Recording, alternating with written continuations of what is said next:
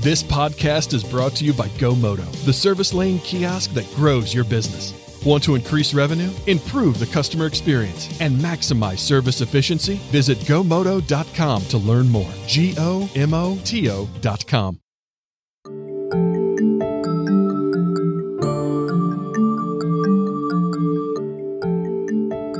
I'm Jason Stein, publisher of Automotive News, and this is Daily Drive for Friday, February 19th.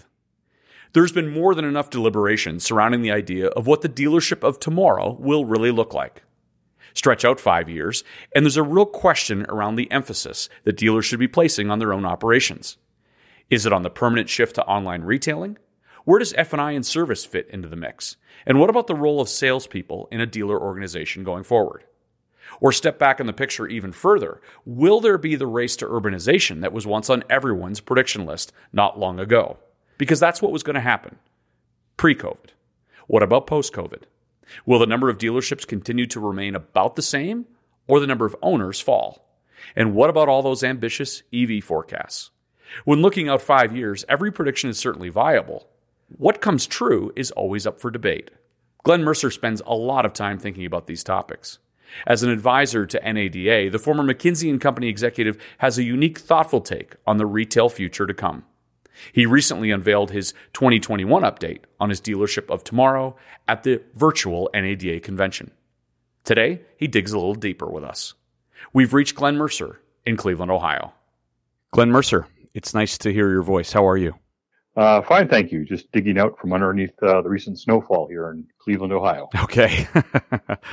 Well, uh, digging out and also digging in to your latest update on the dealership of tomorrow, which I mm-hmm. know was a big topic last week during um, during NADA, the the virtual version.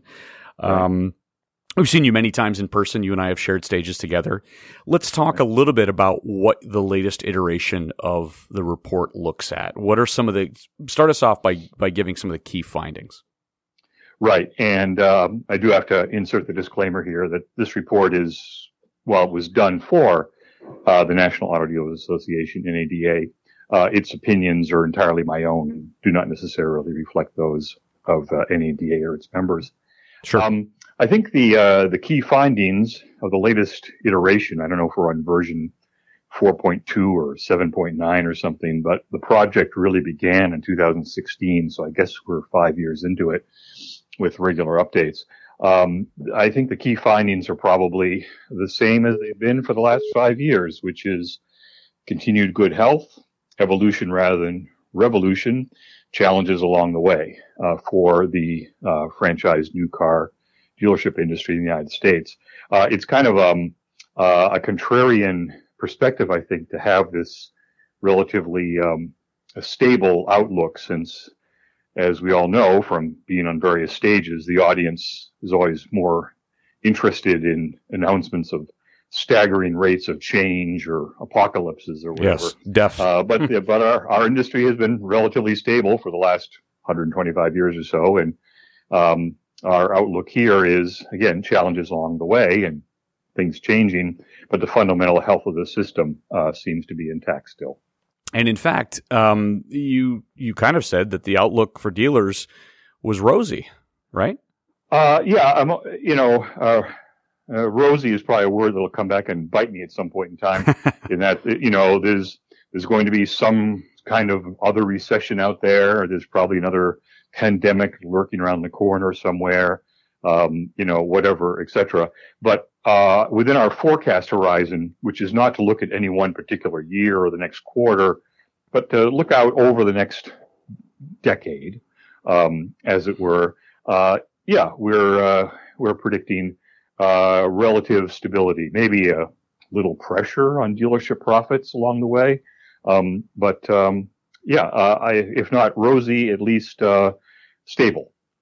So, Glenn, uh, given that stability and and and given the dealer profitability that we saw in 2020, mm-hmm. yeah. how how sustainable is that is that current high level of profitability? Is there staying power to the model that's developed during the pandemic, or will it evaporate as vehicle production and inventory normalizes? Uh, that's a really good question. It may be the the question at this point in time, especially as the um, the so-called four horsemen of the carpocalypse, you know, the uh, hmm. autonomous vehicles, mobility services, electric vehicles, connected cars, as some of the challenges from those have receded a bit um, over the last few years, uh, we do sort of move our focus to the underlying business model.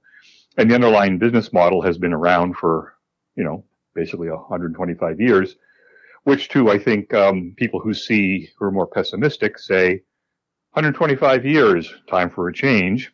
And those who are more optimistic say 125 years, the system really is uh, excellent at adapting to, to change. And I fall in that, uh, in, in that, uh, uh latter camp. Mm-hmm. Um, so given that long-term perspective, um, I think one thing, and I will answer your question. I think one thing that pundits um, have problems with is they tend to extrapolate rather than search for equilibrium. Uh, extrapolation, you know, made sense with MP3s destroying CDs, you know, uh, or uh, streaming video wiping out Blockbuster. But um, the automotive ecosystem is so gigantically complex and with such a massive installed base of, you know, 275 million vehicles on the road in the United States that um, I think it's more sensible to look for how the system absorbs changes, rebalances, and continues onward. So, given that, relative to uh, to your question about can we stay at these sustained high levels, sort of unnaturally high levels of profitability, uh, I think probably not. If I look back over the last, say, 40 or 50 years, um, uh, dealerships have been sort of steady in that kind of 2% uh, uh, pre-tax return on on uh, on revenue. Um, the good news is it hardly ever goes lower than that. Even during the Great Recession, you know the average new car dealership did not lose money. Uh, but on the other hand, it's hard to see why we're on a more elevated plateau uh, that would we'd stay the, at this on this higher level going forward. So I'm going to go with the weight of history. Uh, which is both reassuring, but maybe a little downbeat and say I would think that profitability would um, step back a little bit over the next um, 10 years, uh, not to a level lower than we're used to, so still at a nice, a nice lucrative return, but not at these high levels. Let's talk headwinds and tailwinds. At one point, uh, there was, uh, you know, rampant speculation in the industry that one of the huge headwinds was going to be autonomous vehicles and ride sharing. Those were the big mm-hmm. disruptors. Right. Fact is, during the pandemic, there's less demand for ride sharing, and the demand has actually shifted to dealers. It's a bit of a tailwind. Right. Well, the the personally owned car is the ultimate socially distancing device, right? True. So, yes, absolutely. Yeah. You also you said suburban growth is a tailwind for dealers. Right. Tell yeah, me a little bit about something, that. Yeah, this is something that uh, uh, people see me give speeches about this. Know, know I start to kind of foam at the mouth about this.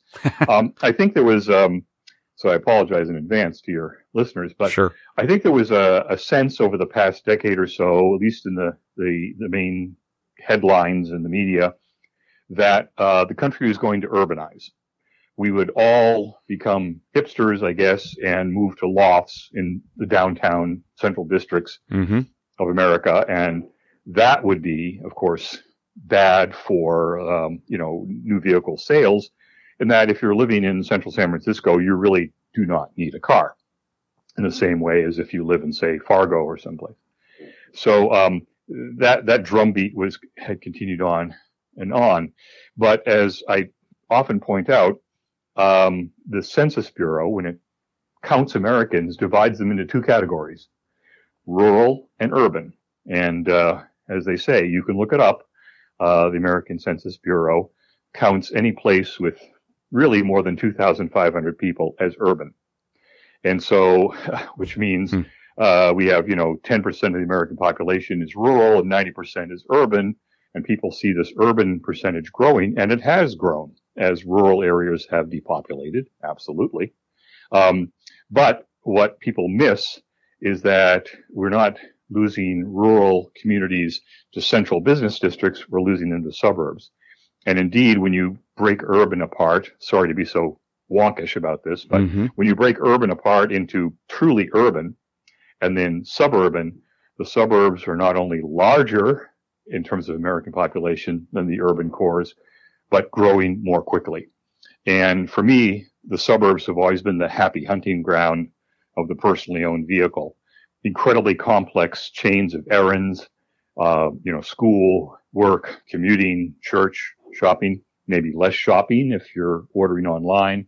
Uh, but to the extent the suburb is there, and the suburb also tends to provide lots of free parking in your driveway, um, I see that as a real tailwind to vehicle sales that gets overlooked in the simplistic um, discussion about, you know, we're all going to be urban because we're not. And then, of course, the pandemic uh, hit that as well, and that the urban cores are not looking as attractive as they used to be. Well, exactly. But uh, certainly, our report did not forecast the pandemic's impact. right, right, and I mean, certainly the the migration out of some of the major metropolitan centers now that we've been reading about for the last year has only right. accelerated. You can think of New York City, you can think of Chicago, you know, um, other areas where it, it it would be natural to assume that you're going to get more folks going to car dealerships because they need them for those commutes that you just talked about. Uh, absolutely. And even if you believe that work from home will be a permanent feature of our landscape in, in, in bigger percentage terms than it has been in the past, um, even there, that doesn't seem necessarily to dent new car demand. As um, when we've looked at research studies on what work from home does, is yeah, it kind of cancels the commute because I'm not commuting to work. Uh, but that doesn't translate into, well, then I'll sell the car. Uh, because I'm still commuting maybe a couple of days a week, if not five. And when I'm at home, uh, maybe rather than going to the company cafeteria for lunch, I'm driving to the, the nearby uh, uh, Burger King. So even that doesn't seem to actually cramp um, new car sales. And then, frankly, too, if we go to more work from home, we'll have more people moving farther away from cities in order to, uh, you know, afford maybe a, a, bigger place at the same price, uh, more in the ruburbs, as it were. Mm-hmm. And uh, now they're driving more again. So uh, we, I think the, these these recent developments are are at worst uh, neutral for new car sales. We'll hear more from Glenn Mercer after this message. Your service check in process sets the tone for your customer's entire visit. Do your customers wait longer than five minutes to check in for service? Are your advisors presenting upsells to every customer every time? How often is the opportunity for trade appraisals missed? When your service drive gets busy, these inefficiencies directly impact revenue. Give your customers the option to handle the entire check in process themselves. From appointment scheduling through final confirmation, all in under two minutes. Customers have the experience they want while selling themselves, which means your advisors are freed up to focus on profit producing activities. It's a win win for both CSI and your revenue. Introducing a smarter service lane. GoMoto is the self service kiosk designed to grow your business. If you're ready to start increasing revenue, improving the customer experience, and maximizing service efficiency today, visit gomoto.com. That's G O M O T O.com. Electric vehicles are coming to your local dealership, mm-hmm. whether shoppers want them or not. and you have you, you, said during during your uh, 2021 update of dealership of tomorrow mm-hmm. that you were really upping your electric vehicle sales penetration forecast for 2025 and beyond, mostly because of expanding supply, not necessarily surging demand. Uh, yeah, absolutely. Um, to go back in time a bit, when we first released the report, I guess late 2016, we were going with 5% for 2025. Um, and at the time, and I'm counting both battery electric and plug-in hybrid electric together here um, about 5%, which would be sort of double or so where we were at the time. Uh, but then, uh, as you point out, primarily due to um, sort of endless OEM announcements of accelerated and broadened EV product plans, um, that uh, we've been gradually upping that and now are standing at 7% for 2025. Part of this extra boost, I think, has been um, thanks to Dieselgate. Mm-hmm. Uh, that is, uh, you know, as many of our German colleagues have tried to keep heat in America through uh, diesel powered high end cars. And let's just say that particular competitive uh, weapon has been taken away from them um, and have pivoted pretty rapidly uh, to electric. So that that's part of why we've inched it up uh, a little bit from five to seven. But as you point out, um, this is entirely supply driven. When we look at demand, and not saying demand won't catch up, that's why we're predicting for, an increase. Um, demand still has been uh, sluggish to some extent. To boil it down simplistically, maybe too simplistically, we've got sort of kind of about 10% of the American public really actually interested in a green vehicle that they might pay a premium for. And simplistically, we've seen them kind of rotating out of hybrids and into BEVs.